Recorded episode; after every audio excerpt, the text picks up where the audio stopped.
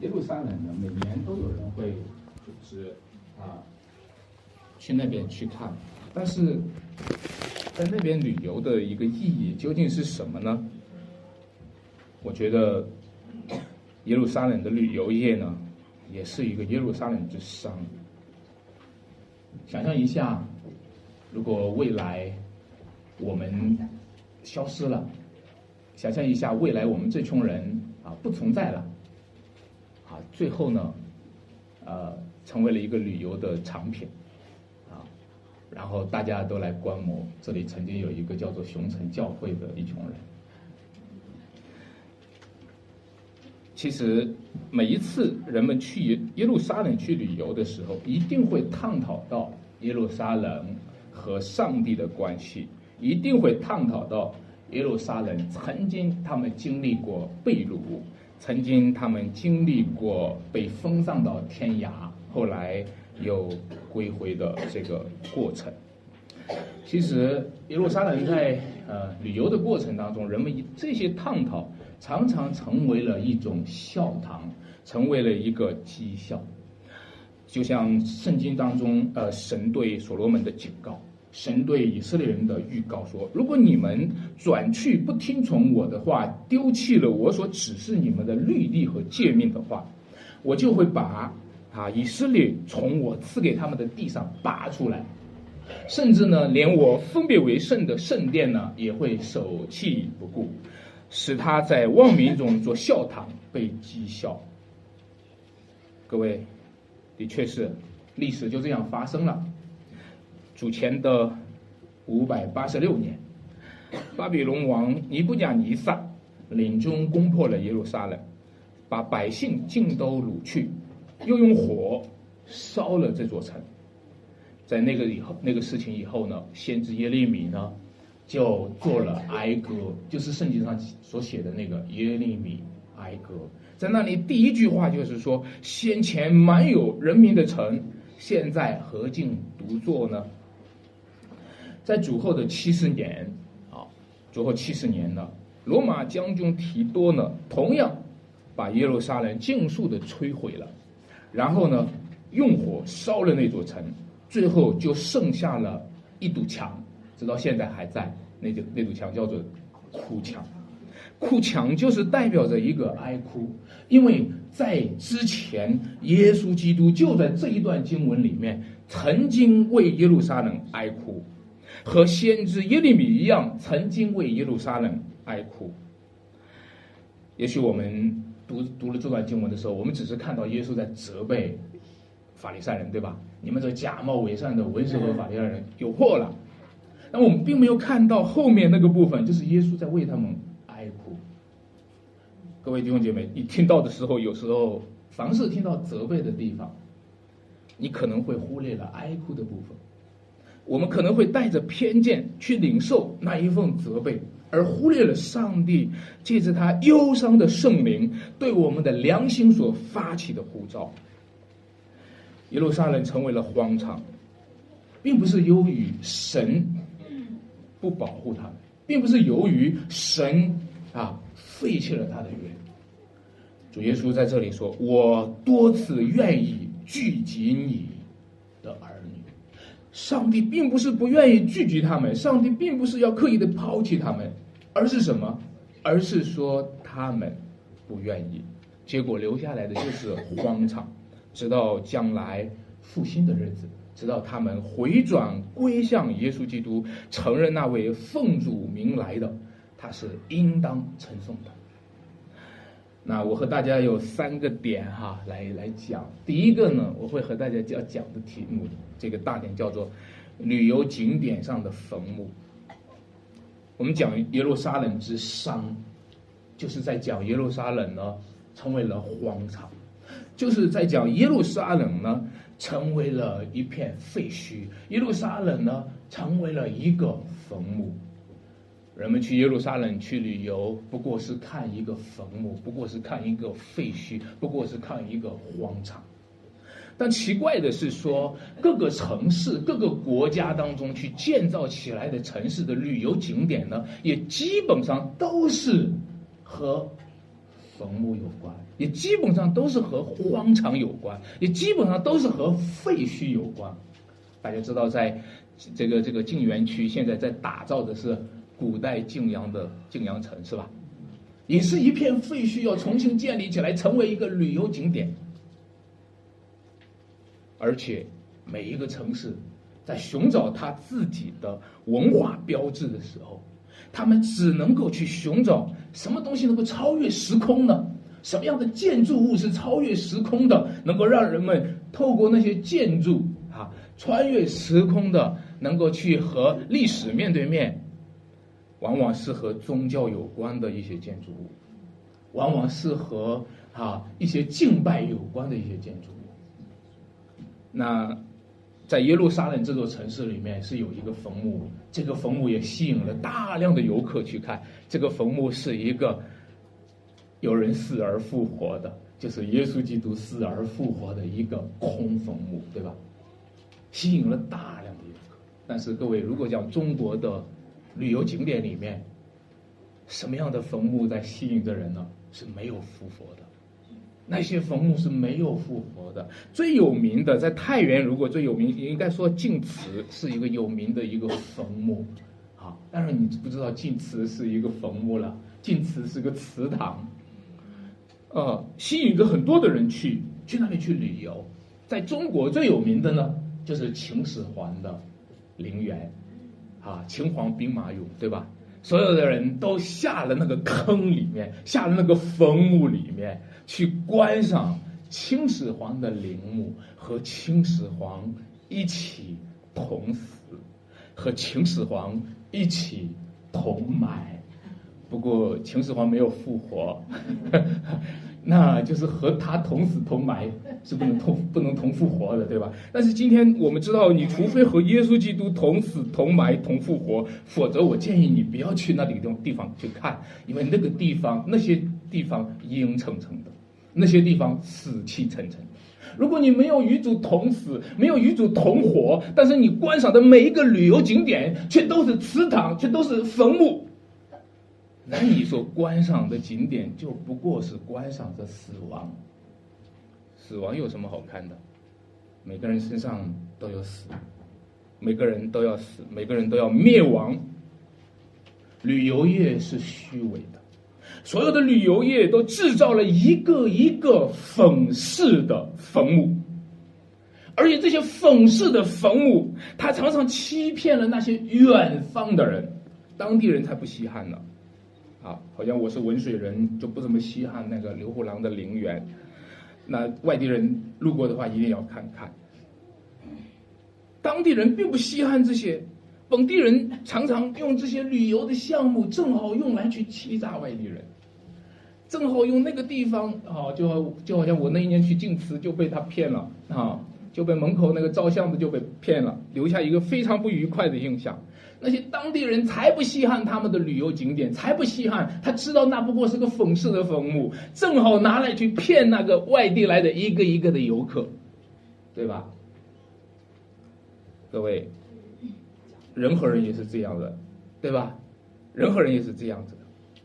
外人看你都挺好的，远方的人都觉得你挺好的，家人呢？啊，本。自己家人就不看你怎么样了，你那两下子，我早就看出你来了。死了化成灰，我也认得你，对吧？为什么化成灰也能认得呢？因为死人死了还是死人。这段经文里面，耶稣讲到的针对的这个人呢，并不是在针对着旅游景点，耶稣针对的是假冒伪善的文士和法利赛人。我们上次讲到的时候说，他们外面洗净了杯盘的外面，里面却是污秽，对吧？勒索和什么放荡？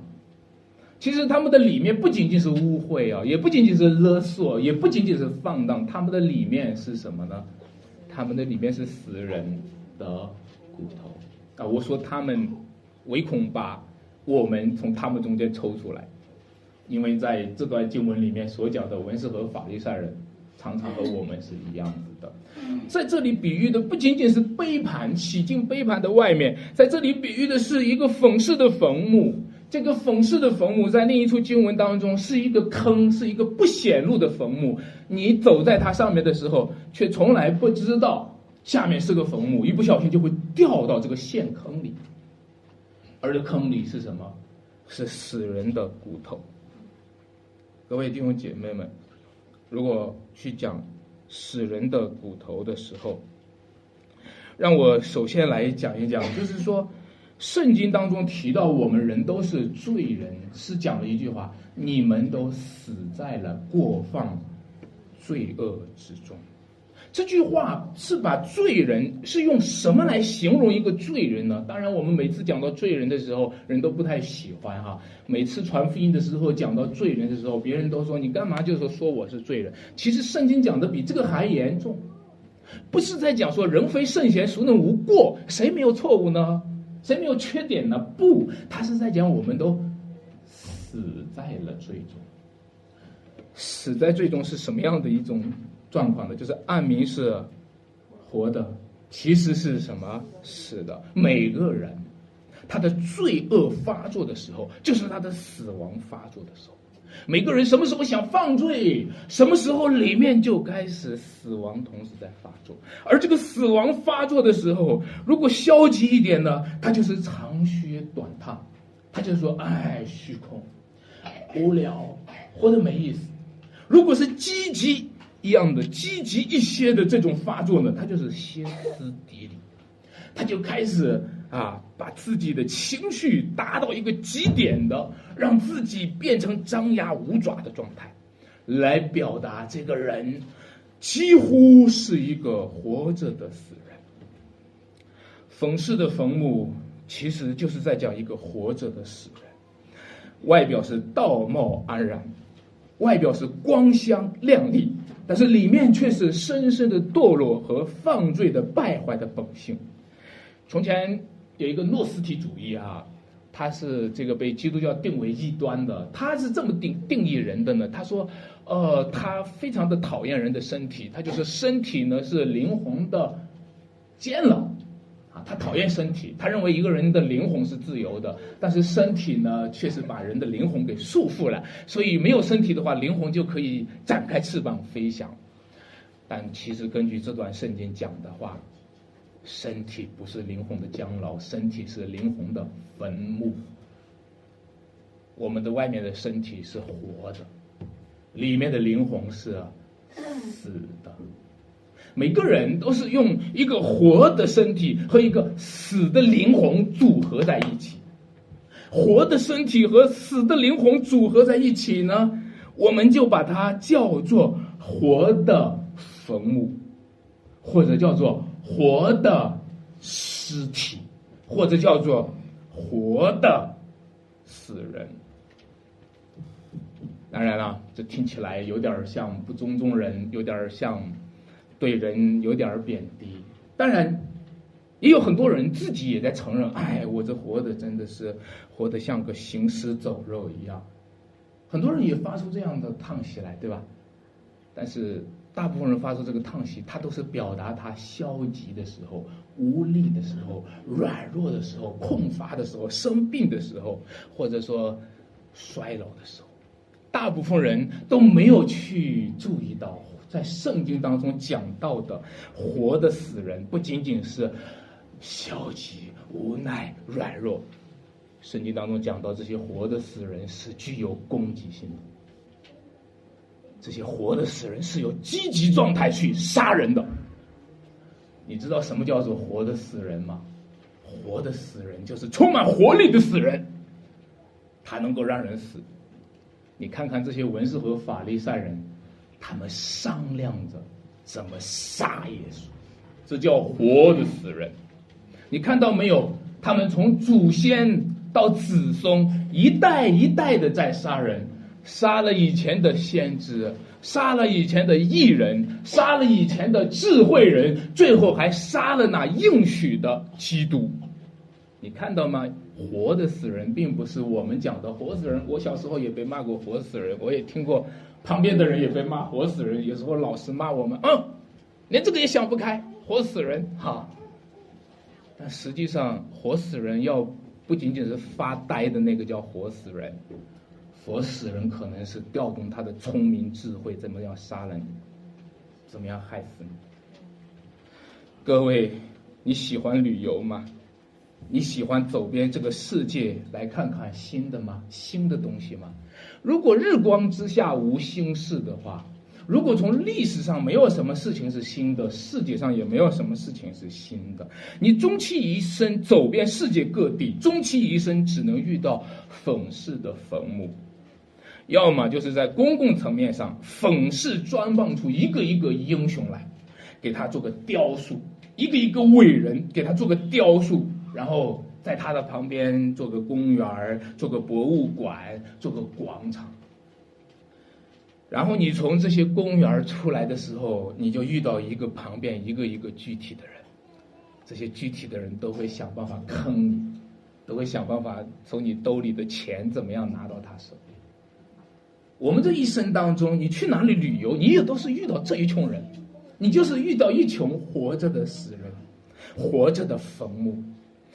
他们看起来很高大，他们看起来有钱，他们看起来光鲜，但是他们和你和我都一样，都是罪人，都是堕落败坏的罪人，死在罪罪恶过放当中的罪人。而且我们这些人，他们这些人，我们这些人，常常会发作，就像疾病发作一样的，以发作出我们身上的罪恶和发作出我们身上的死亡来。如果没有上帝的怜悯，如果没有上帝的恩典，上帝的愤怒就会在我们身上继续的发作，我们就会这样的灭亡下去。所以我和大家讲第二点的时候。我要和大家聊一聊这个死是怎么样的代代相传，活死人是怎么样代代相传，活着的死人是代代在继承着，一个一个一个一代一代，从祖先到儿女，从父母到儿女，代代在相传。你说安传道怎么可以这么讲呢？人家耶路撒冷的坟墓。全部坟墓里面的人都是先知的坟墓，怎么可以说死人的骨头呀？什么？比如说耶路撒冷，直到现在还可以去看到撒加利亚的坟墓，怎么可以说是死人的骨头啊？坟墓在这个原文当中呢，它有纪念碑的意思，也就是说，他们修造先知的坟墓的时候，同时就修造了那个纪念碑在那儿。那我们怎么可以说坟墓当中是先知的坟墓，却说这是活的讽刺的坟墓呀，活的坟墓呀，甚至说活死人呢？但是各位，你知道吗？修造坟墓的人是谁呢？就是文士和法利赛人。而文士和法利赛人修造坟墓，这也成为一个防讽，成为一个防讽，就是说。当他们修造坟墓来认同先知的时候，他们并不认同眼前的基督，他们与死去的先知认同，却不与活着的基督认同；他们与死去的先知认同，却与活着的基督反对。各位，有时候父母啊，作为父母常常困惑这一点，父母对儿女常常有个埋怨，就是活着。不给吃，对吧？死了就贡献起了，是吧？常常常有父母对孩子们有这样一个埋怨，这个好像好像很奇怪啊，代代都是这个特点，是什么原因呢？为什么会这么个这这个样子呢？这暴露了什么问题呢？让我告诉你，这个问题的答案不好听，就是因为人。更敬重死去的，不敬重活着的，因为人更敬重死去的祖先。中国人要拜祖宗，都是拜的死的祖宗，不敬重活着的。为什么？因为圣经说他们是死人，埋葬死人，活着的死人去埋葬死去的死人。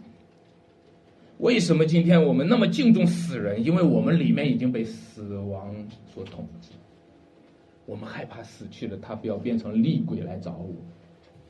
我们这里面被死亡统治着，我们的本性当中充满了死亡，一个充满死亡的一个败坏的本性。你知道每一天讲什么话讲的最多吗？讲死讲的最多，是不是？还有啊，我不知道在太原这个怎么怎么说，在我们农村乡下是每天讲埋人讲的最多的。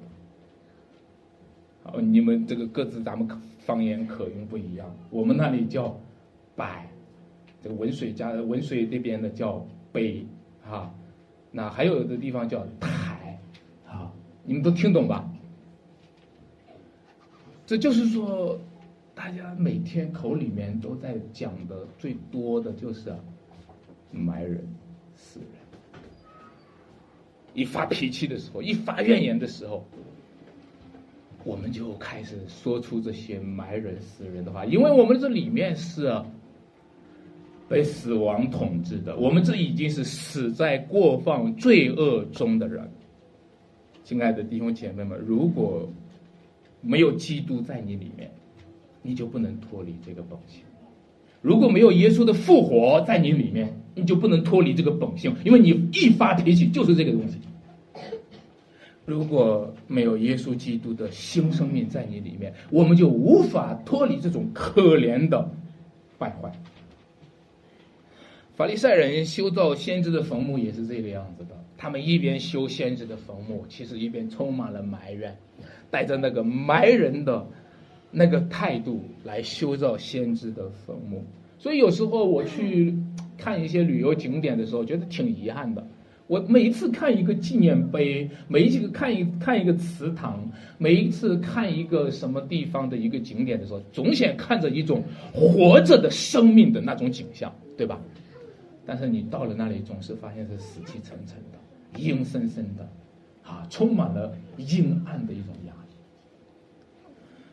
各位亲爱的弟兄姐妹们，其实今天一个个旅游景点修造先知的坟墓、修造艺人的坟墓，都是一种自我救赎的行动。有时候是人用这个方式来赎罪，用这个方式来撇清那个杀人的罪孽的关系，而不是我杀的。你看他们当时候修造的坟墓的时候说什么呢？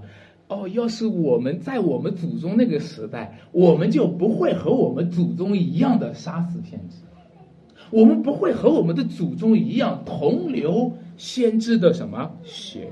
但是他们这种辩护呢，就暴露了，其实表面是在认同先知，是吧？暴露了他们其实在认同他们的祖宗。其实说来说去，他是我祖宗，先知不是我祖宗。先知是外人，杀先知的是家人。亲爱的弟兄姐妹们，我们来看一下，当一个人他修造先知坟墓的时候，其实他不过是在埋葬先知，他们的祖宗是在杀害先知，他们的子孙是在埋葬先知，这不过是一个延续性的行动。这不过是一个关联的连贯性的行动。他们有否认自己的祖先吗？没有，他们在修补自己的祖先。我们祖先是有一点缺点，我们子孙给修补一下。所以各位，文革的时期，上一代人把你打倒，下一代人把你平反。其实我告诉大家，是一脉相承的，是一脉相承。如果我们没有看到，这是从祖先到子孙的一个低传，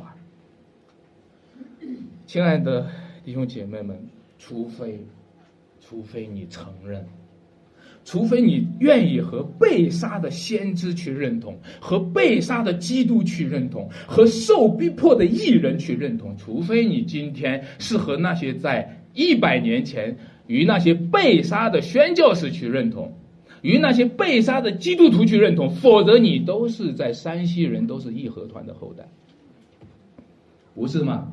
我们今天把义和团写在教科书上，我们都承认了，我们都是义和团的后代，我们就是杀害基督徒、杀害教会、杀害基督的人。亲爱的弟兄姐妹们，让我们背起十字架吧，让我们甘心和那些被杀的基督徒、被杀的宣教士去认同。我们愿意成为一粒麦子，像主耶稣一样一样说：“一粒麦子落在地里，死了，却结出许多的什么子粒来。”其实，在这里呢，讲出了一个从祖先到子孙的一种传承。这种传承呢，尤其是这一段，耶稣讲到说：“你们充满你们祖宗的恶贯吧。”甚至讲的刚才读的经文，你有没有看到？你们这些蛇类、毒蛇、之种啊！哦，我读到这里的时候，我就在想，耶稣讲这个话，如果你不理解他的话，你就以为说耶稣太严厉了，对吧？但是你却不知道他的揭穿一切的罪，他的根儿在哪里？每个人的罪，为什么我们死在罪中？我们的根是在哪里？我们的根是从祖先一直到子孙在继承。让我首先回到创世纪，大家知道上帝。当时候丰富园中不可吃禁果，对吧？亚当夏娃后来就怎么却吃了禁果？吃了果子以后，上帝就对夏娃和对亚当、对蛇宣告了一个事情。他说：“我又要叫女人和蛇彼此为什么仇？”后面又说：“女人的后裔和蛇的后裔也要什么？彼此为仇。”大家后面那两句话你们记得吧？那说什么蛇要伤女人后裔的什么？女人后裔要伤蛇的头。各位，结果很快，你有没有发现蛇的后裔和女人的后裔就开始征战了？亚当和夏娃生了两个孩子，一个叫该隐，一个叫什么？你有没有发现？在看起来是异母同胞的兄弟两个，一个是蛇的后代，一个是女人的后代。该隐把他弟弟给什么杀了，所以亚伯就成为异人流血的异人的代表，而该隐就成为那杀害先知、杀害异人的代表。所以耶稣说：“你们这些蛇类啊！”有时候读到这里的时候，为什么兄弟会成为仇敌？仇敌，我们我们读话说仇人转弟兄，就是说兄弟之间的仇哈，仇恨是很大的。那个曹植写了一首诗给他的哥哥曹丕：“煮豆燃豆萁，豆在釜中泣，是吧？本是同根生，相煎何太急。”我想在座的各位，你们或者都有兄弟，或者都有姐妹，你都能想起来，你和你兄弟，我和我哥哥就吵架，小时候常常打架啊。虽然虽然这个诗你也知道，啊，但是你你就会发现，为什么一代一代的兄弟都变成仇敌？为什么同根生要相煎何太何太急？尤其是尤其是，一个是信主的。一个是不信主的，这个张力非常的大，这个张力非常的大。亲爱的弟兄姐妹，你看到没有？所以该隐呢就成为蛇的后裔，杀害了亚伯这个女人的后裔，而且一代一代的演演绎下去。结果一个个先知来了，就被蛇的后裔就杀掉了；一个个异人来了，就被他们用石头打死。耶路撒冷啊，耶路撒冷，你常杀害先知，又用石头打死那奉差遣到你们中间，为什么？为什么？从祖先到子孙，代代相传，逼迫基督。弟兄姐妹们，我们是在讲血统主义吗？我们是在讲种族主义吗？你听了以后，你就说安弟兄，你这是在讲？种族主义吗？耶稣讲人家说，耶稣讲说是你们这些蛇类啊，毒蛇之种啊，是不是你们在表达种族主义？或者你连人家的祖宗十八代都给人家都在骂人家呢？首先，我我我必须要说啊，小人之心是无法度君子之腹的，所以你读经解经就是这样子的。因为我们这些读经的人都是小人，你明白吗？我们都是拿着小人之心在读君子之腹。我们为什么读经读不懂？你知道吗？我们为什么读经读不懂？因为我们因为我们的心如果不被更新。如果我们的灵魂不被更新，我们就读不懂，我们就读成了血统上的种族主义。尤其是如果我在教会里面做讲道人的话，我看耶稣都骂他们的祖宗十八代，那我作为讲道人也能方便骂人的这个祖宗十八代了，是不是？是吧？呃，是吧？我我我我我也不愿意成为一个凶狠的骂人的一个传道人啊！我也知道有人是拿着骂人作为标杆来来来来追求这样的传道人更正直一些。但是，但是一不小心我们就犯了这样的罪，自以为是，对吧？耶稣难道真的是在诅咒别人家人家的祖宗十八代吗？我小时候上学的时候，从小到大挨过的骂，常常是通过别人骂我妈来骂我的。你们是不是？你们是不是？你攻击别人是不是也是常常是通过攻击骂他妈来攻击他的，是吧？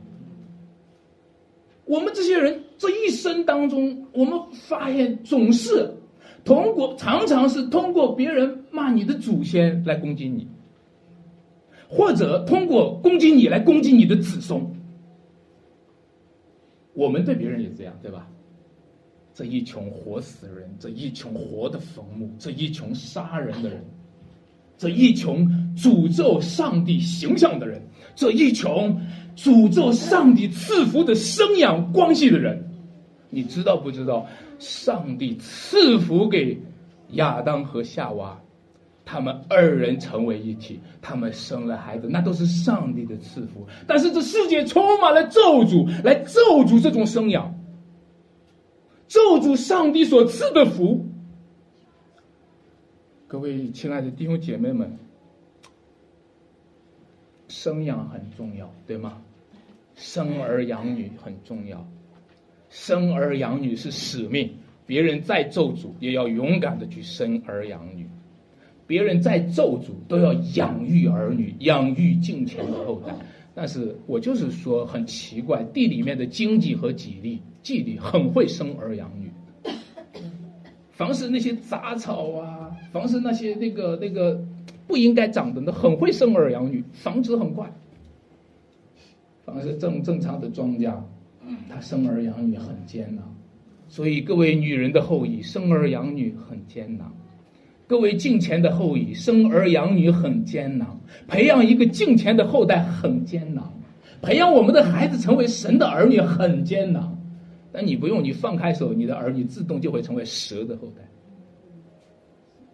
啊，各位。但是，如果我们看重肉身的生养，难道我们不看重属灵的生养吗？亚伯和该隐不是一母同胞吗？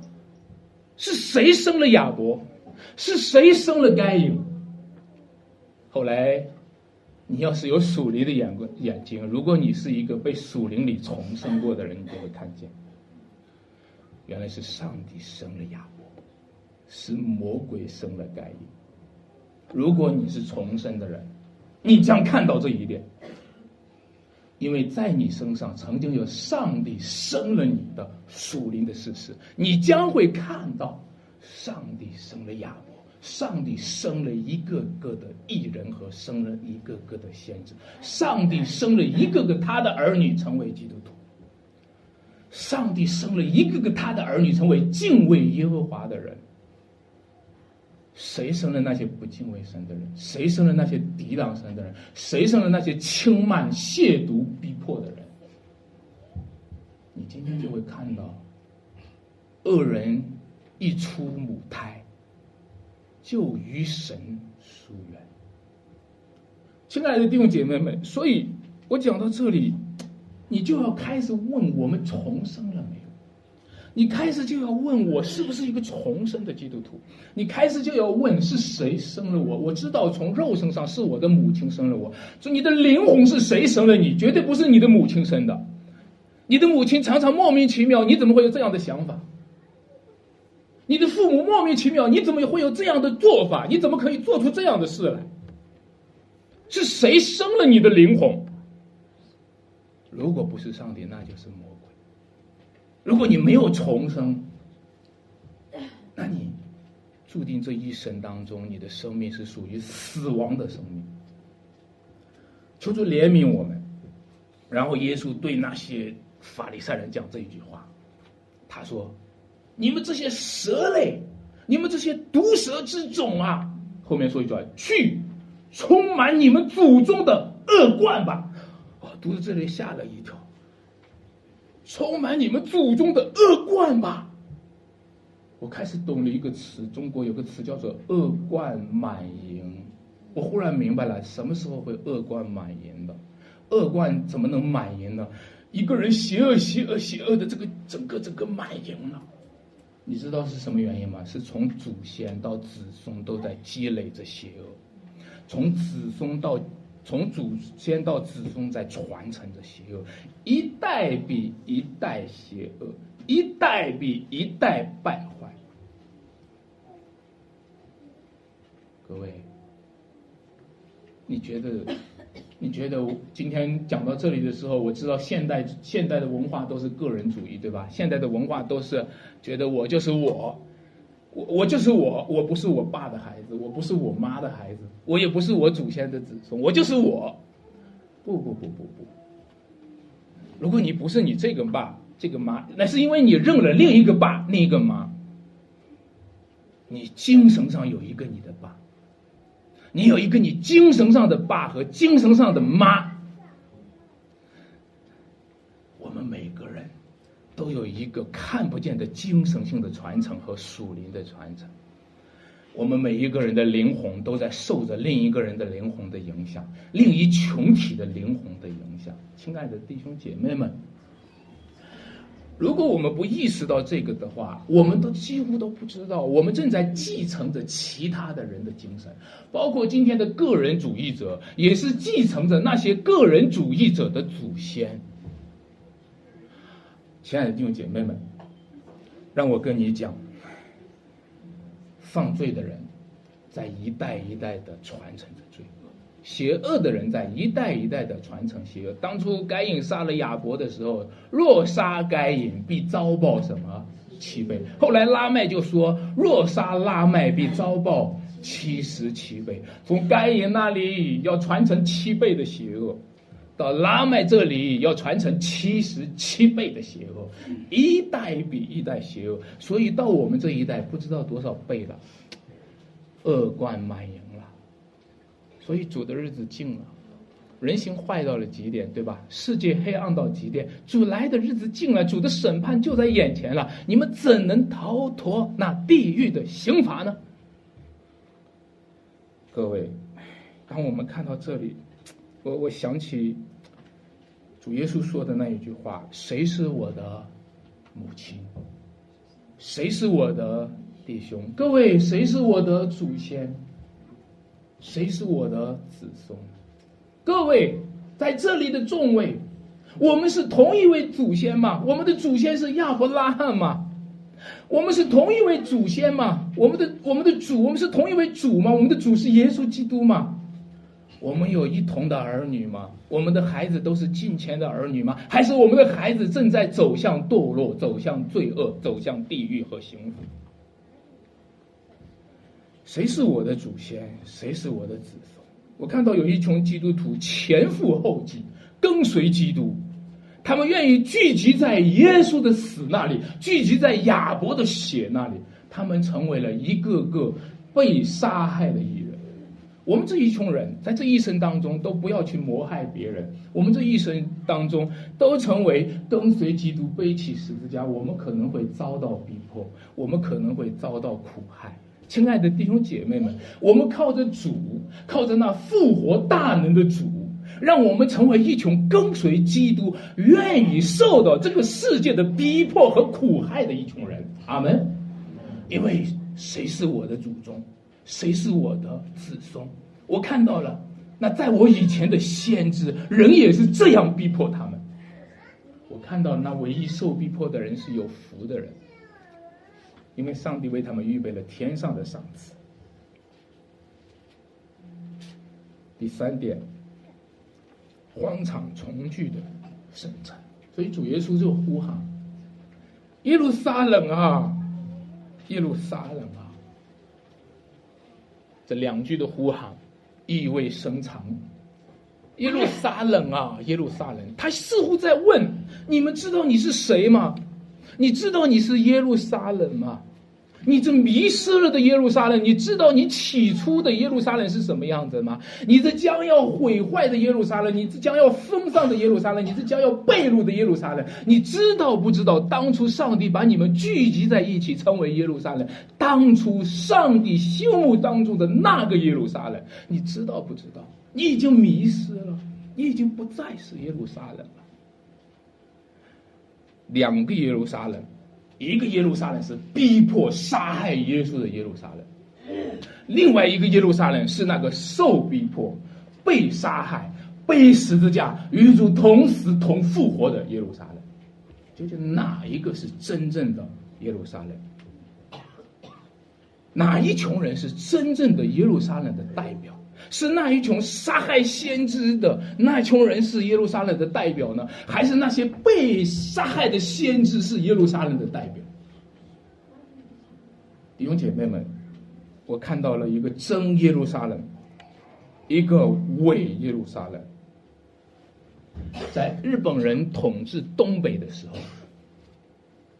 九一八事变，日本人就在东北建立了。伪满洲的政权，叫做伪满洲的政权。那个时候，溥仪成为继续做他的皇帝，对吧？但实际上是作为一个日本人的傀儡。所以大家叫做那个时候叫做伪满洲。那伪满洲要是真的什么？今天我们的伪伪满洲真东北，他是东北啊。各位。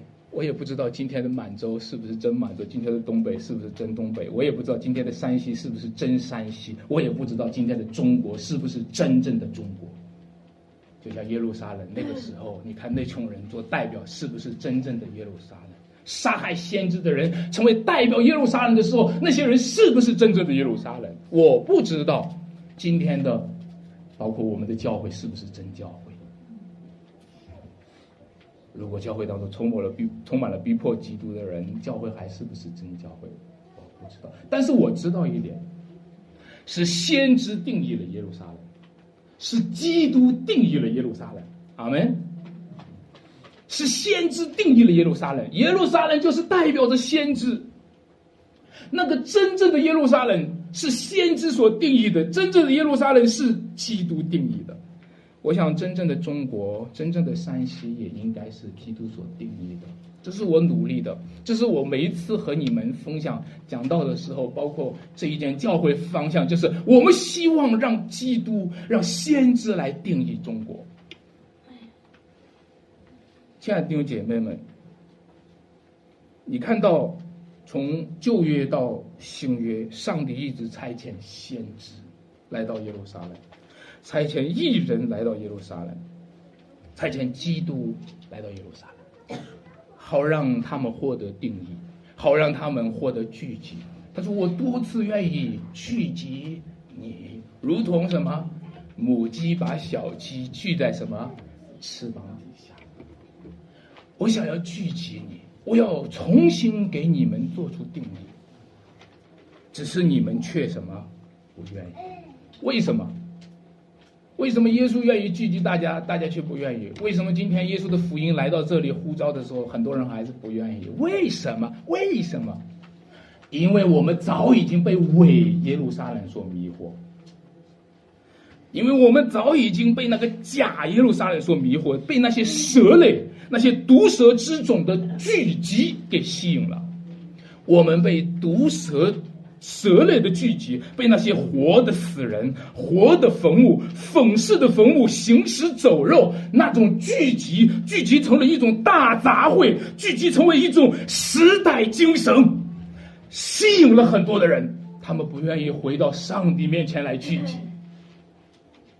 亲爱的弟兄姐妹们，你知道吗？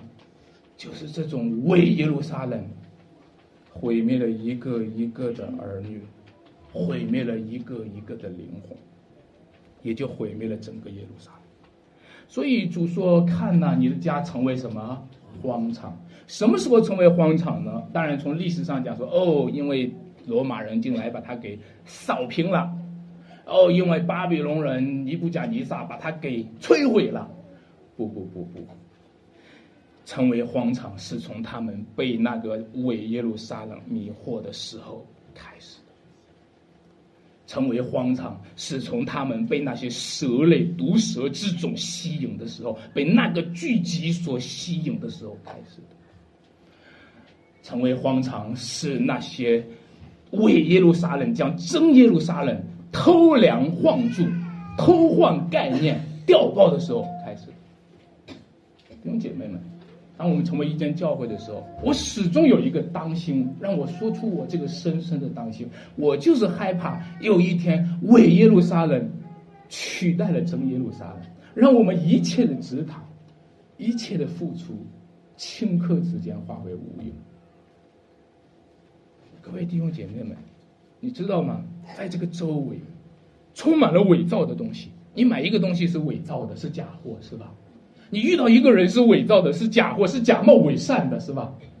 你你你好不容易去了一家教会了，这家教会是假教会。在我们这一生当中，你好不容易你去寻求神了，你遇到的神是假神，你好不容易去找牧师了，这个牧师是个假先知。哦，这一生当中我们好可怜呐，好可怜呐！什么时候有真正的耶路撒冷在我们中间？让我们不是顺服归附一个徒有其表和假冒伪善，而是归附那一个真正的上帝所设立的基督里面的真儿女。各位弟兄姐妹，主说：“我多次愿意聚集你们，好像母鸡把小鸡聚集在翅膀底下。”多次想聚集。小时候，我们玩这个。老鹰抓小鸡的这个游戏啊，嗯，你们也玩过是吧？母鸡长在前面是吧？老鹰老鹰要绕过母鸡去叼这个小鸡，母鸡挡在前面。我就想不通，为什么不直接抓母鸡呢？擒贼先擒王嘛，把母鸡先抓抓住了，剩下小鸡不就好好好弄了是吧？因为老母鸡为了爱的缘故。就是凶狠的老母鸡，你不要看它平时很善良，老母鸡为着爱的缘故，老母鸡是非常勇敢的，老母鸡会让老鹰惧怕。各位，主耶稣就是这样，你看他很善良是吧？被钉在十字架上，你看他好像无助，我们的主耶稣好像很无力。我告诉你，主耶稣用他最大的善良和最大的爱，彰显最大的能力。没有人能够能够把我们从他的手里夺去，但是关键是你信不信？你打心里就说老母鸡哪能惹起老鹰呢？从心里就说躲在你翅膀下安全吗？所以这很多的小鸡自作聪明，不愿意跟在老母鸡的翅膀下面，对吧？他就去成为世上的小鸡，落在真正的危险之中。让我们凭着当从的信心跟随主。凭着当从的信心跟随耶稣基督，在神的应许当中，他的真儿女就配得上真耶路撒冷。那些真儿女聚在先知那里，聚在亚伯的血那里，聚在基督的死那里，聚在主耶稣的十字架那里，他认准了耶稣就是唯一的道路、真理和什么生命，他认准了。亲爱的弟兄姐妹，你知道吗？这个世界的希望就在这群人的身上，就在一群跟随基督的一群人身上。他们已经预先的喊出那一句话：“奉主名来的是应当称颂的。”我们已经代表着这个世界喊出这句话，我们已经代表着耶路撒冷在喊出这句话。所以复兴的日子快来了，因为只等到他们说这句话，耶稣就要回来。只等到他们喊这句话，新耶路撒冷将要从天而降，新天新地也就从天而降。耶路撒冷将来会再聚集的，现在虽然是封上的，主的儿女们将来会在聚集的，现在虽然是封上的。那个三国时代《三国演义》那个作者罗贯中他说：“封酒，什么必合，合久必封。”他是用自然主义者的一个轮回观念来定义，那是因为他不认识神，并不一定分久就必定合，啊，也不一定合久就一定会封。如果没有神的恩典，耶路撒冷永远都不会再聚起来了。如果没有神的恩典，那封丧的将要继续封丧，那个荒场将要继续荒废，耶路撒冷再也不会回来。但耶稣的救赎，基督的救赎，赎回了被卖掉的产业，那个产业被卖掉了，但是今天他赎回来了，耶路撒冷将要再次兴起，归于基督，属于那个天国的永恒基业。弟兄姐妹们，我们因为基督，我们就是神的新以色列民。我们因为基督，我们就已经成为过继在亚伯拉罕名下的子孙。我们因为基督，因着圣灵，我们就成为与圣徒同国的百姓。耶路撒冷的复活，同步于每一个基督徒的复活，因为我们承认那位奉主名来的基督。等到耶稣再来的时候呢？各位，你知道吗？死人要听见神儿子的声音，就从坟墓里面走出来。哦，这个坟墓不再是那个坟墓，这坟墓将要被清空啊！死人将要从坟墓里走出来，意思就是坟墓的权柄要被废掉，死亡的权势将要废掉，永生将要彰显出来。而那个一个一个出来的祖先，一个一个出来的子孙，他们将要重新的和好，他们将要在基督的复活里成为生命的共同体。那个时候，所有因着基督而复活的人将要展示生命的风采。所以你现在不要急，现在不能展示生命的风采，咱们就忍耐，咱们就背十字架。你背十字架怎么展示生命的风采呢？因为基督已经复活。因为我们要有奉于他那复活的永生的那个风采，还有最终的得胜。我们一起来祷告。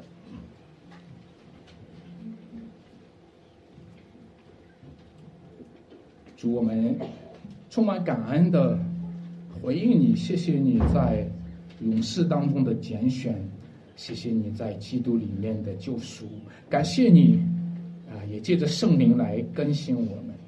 求你赐福给你的孩子，求你让你的孩子们在你的面前可以，呃，分别为圣，成为真耶路撒冷，成为真正上帝的儿女。求你使我们脱离那假冒伪善的罪，求你使我们不再做一个活的死人和活的坟墓和和活的行尸走肉，而是做一个在基督里复活的、与主同死同活的那彰显生命的一粒种子，一个生命的种子。